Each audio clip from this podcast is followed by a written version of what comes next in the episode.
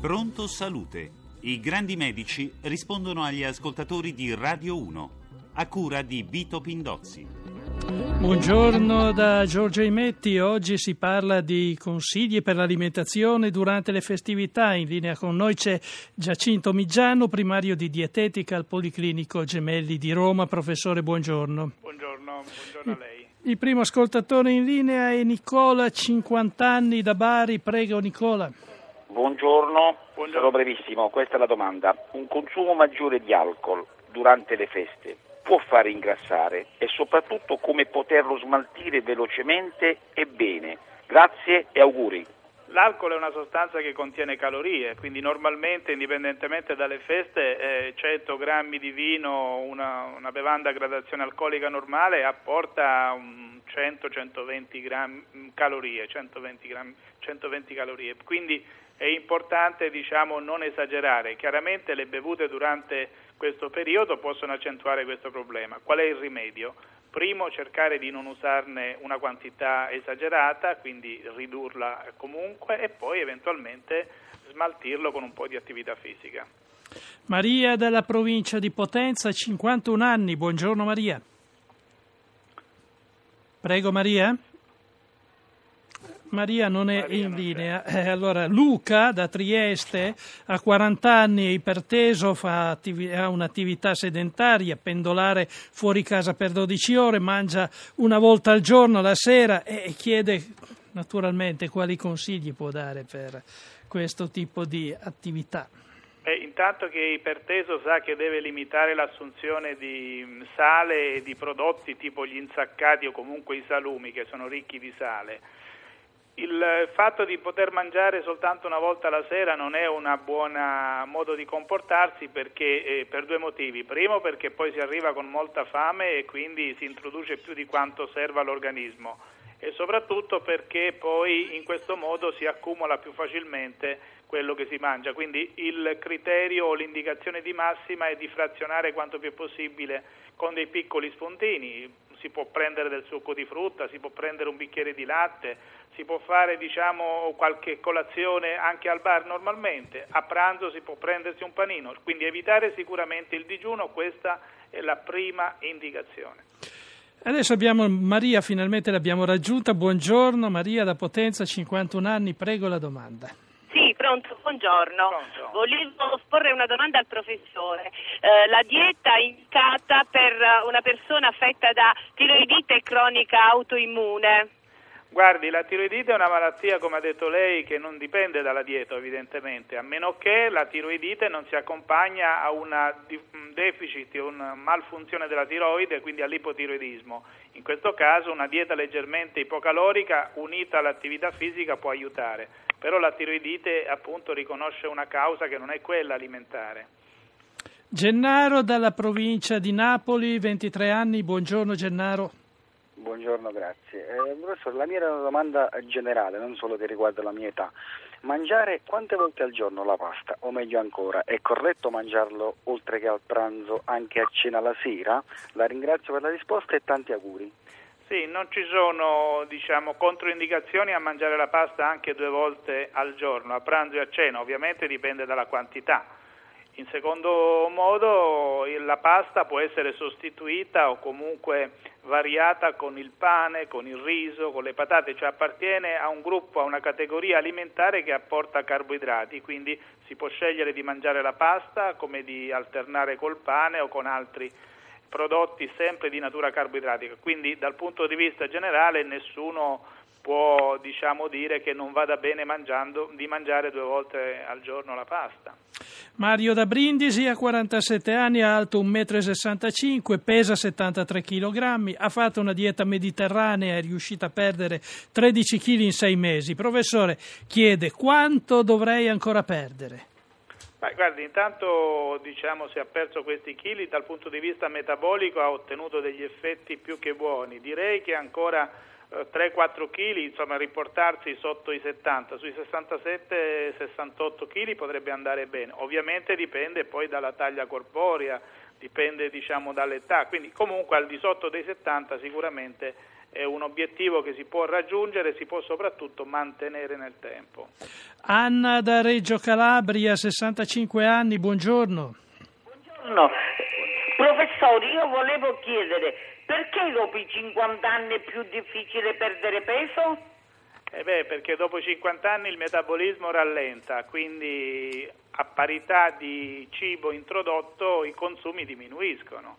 Quindi effettivamente anche quando si fanno le diete ipocaloriche, basandosi su un metabolismo più basso è più difficile intervenire. Ecco perché bisogna sempre associare a una dieta ipocalorica corretta un pochino di attività fisica e quindi anche dopo i 50 anni si possono cambiare le abitudini sia alimentari sia di stile di vita. Quindi effettivamente il motivo fisiologico c'è, però si può combatterlo con dei metodi diciamo, naturali, quindi stando attenti alla dieta, una dieta corretta fatta indicata da un bravo nutrizionista e un pochino di più moto di movimento. Mario da Cuneo, 75 anni, buongiorno Mario. Buongiorno, buongiorno professore, buongiorno, buona Pasqua.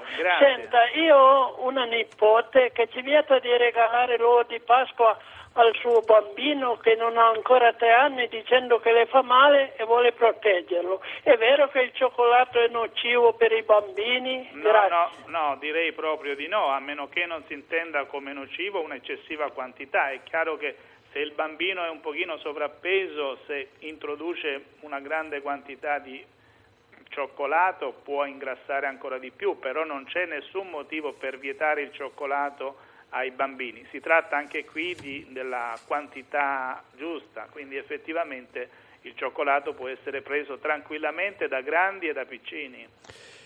Caterina da Sondrio a 37 anni chiede per abbassare il proprio peso corporeo quale dolcificante consiglierebbe di usare? Guardi, esistono dei dolcificanti che non hanno calorie, quelli commercialmente utilizzabili, tipo l'aspartame, la saccarina. Esistono poi anche do- altri dolcificanti tipo il fruttosio, questo un pochino di calorie ce l'ha, soltanto che avendo un potere dolcificante molto più forte se ne dovrebbe usare un pochino di meno. Direi però che anche qui non è necessario, è utile, però non è strettamente necessario andare sui dolcificanti mm, artificiali, si può ridurre un pochino lo zucchero che è il dolcificante naturale che noi abbiamo. Giusi dalla provincia di Salerno, 76 anni, buongiorno Giusi. Buongiorno professore, buongiorno, perché sì. si uh, aumenta di peso a una certa età?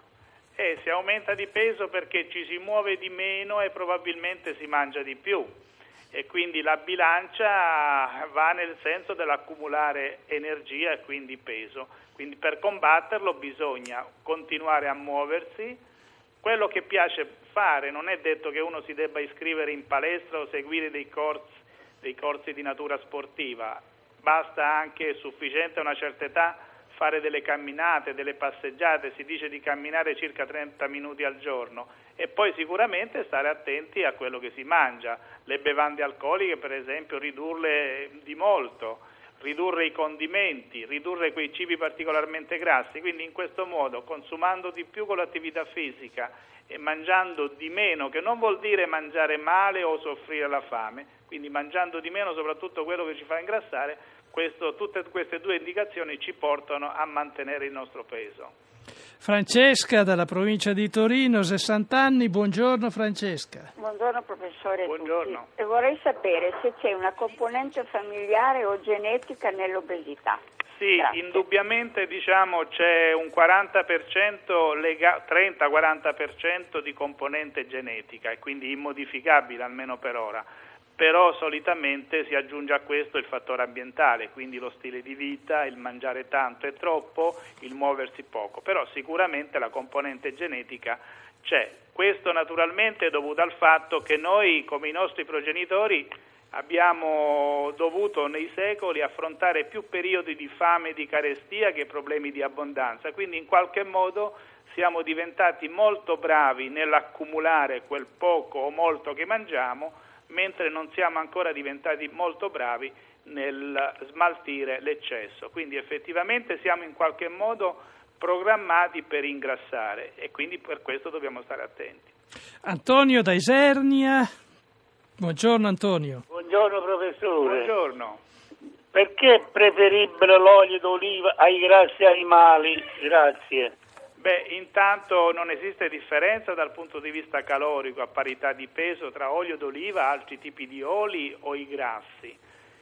È preferibile prendere l'olio d'oliva perché intanto è più resistente alla cottura ad elevate temperature e quindi effettivamente può far minor danno e poi perché nell'olio d'oliva esiste un tipo di componente che si chiama acido oleico che oltre ad avere le sue calorie, però ha delle proprietà utili per la salute, cosa che nei grassi, soprattutto quelli di origine animale, non ci sono. Quindi senza demonizzare anche i grassi animali, tuttavia è bene, difatti nella dieta mediterranea si consiglia di usare l'olio e soprattutto l'olio d'oliva. Alessandra da Firenze ha la figlia di 36 anni che da quando segue la dieta, due mesi, prescritta dal dietologo, soffre di stitichezza. C'è un nesso, chiede. Se sì, perché? Che fare? Sì, solitamente il fatto di andare incontro a una stipsi è una delle conseguenze più comuni per coloro che seguono una dieta ipocalorica, un po' perché si riduce la quantità di cibo che di fatto si introduce. Ecco perché quando si fa una dieta ipocalorica bisogna intanto cominciare a bere un pochino di più rispetto a quello che si fa normalmente, almeno un litro, un litro e mezzo d'acqua o comunque di liquidi. Poi se uno è già predisposto anche nella scelta, nella selezione frut- della frutta, ad esempio utilizzare la pera, i kiwi, le prugne, le susine, evitare la banana, tra pasta e riso utilizzare più la pasta e meno il riso, tra orzo e tè dare la preferenza all'orzo e meno al tè, condire con l'aceto e con poco limone. Ecco, sono tutte indicazioni che possono mitigare la comparsa di questo piccolo disturbo. Effettivamente può succedere, è una cosa normale e solitamente si riesce in qualche modo a prevenire e poi a curare. Se nonostante tutto continua il disturbo, è chiaro che bisogna associare qualche blando prodotto dietetico ricco di fibre, quindi in un modo o nell'altro la situazione si risolve. Elena D'Asti, 68 anni, buongiorno Elena. Buongiorno, buongiorno professore. Buongiorno signora. Una, eh, volevo chiedere una fetta di panettone, una porzione di pasta al forno o anche solo un piccolo dolce mi portano a crescere di peso in modo tale che poi ci vogliono giorni di sacrifici per tornare al peso forma ho anche il colesterolo alto che controllo con le statine. Guardi, fare a Pasqua per non rovinarmi la festa. Guardi, signora, il giorno di Pasqua mangi tranquillamente. Eh, cerchi soltanto di non abbondare nelle porzioni, magari utilizzi mezza porzione di pasta, cerchi di prendere una fetta di, di dolce molto piccola, però io non farei soltanto per il giorno di Pasqua molte differenze. Sicuramente è un problema legato alle porzioni che lei usa, poi immagino che questo lo farà soltanto il giorno di Pasqua e Pasquetta, mentre negli altri giorni riprenderà la vita alimentare normale. Professor Migiano, grazie di essere stato con noi, sappiamo che sarà di nuovo con noi anche domani a parlare dello stesso argomento, ricordiamo che Giacinto Migiano è primario di dietetica al Policlinico Gemelli di Roma, grazie anche a Fulvio Cellini per la collaborazione tecnica, per le domande domani come sempre si può telefonare al numero verde 886 12 43, attivo dalle 8.30 alle 10.30. Da Giorgia Imetti, buon proseguimento d'ascolto con i programmi di Radio 1.